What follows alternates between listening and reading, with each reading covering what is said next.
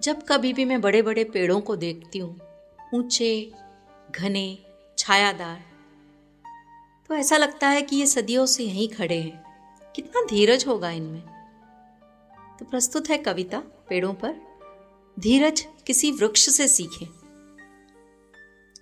मानव जीवन का विलोम यह, स्थिर, अविचल, एकाग्र चित्त यह। करे प्रयास, बने वृक्ष सरीखे। धीरज किसी वृक्ष से सीखे।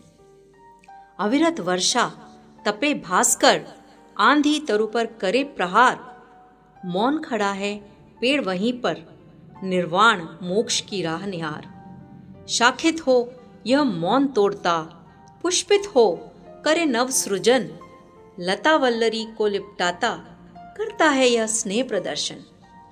अस्तित्व का है मूल मूल में, जिसे तरु ने जान लिया। जुड़ा हुआ है धरती से, पर सूरज को लक्ष्य ही मान लिया।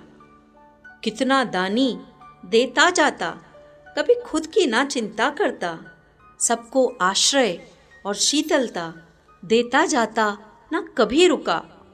मानव में मानवता आए, यह इंतज़ार करता रहता। खुद कट कट कर, खुद मिट मिट कर, सब तार हृदय के छेड़ रहा। अब तो जागो आँखें खोलो।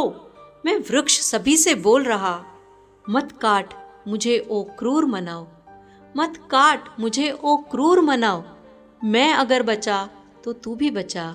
मैं अगर बचा तो तू भी बचा।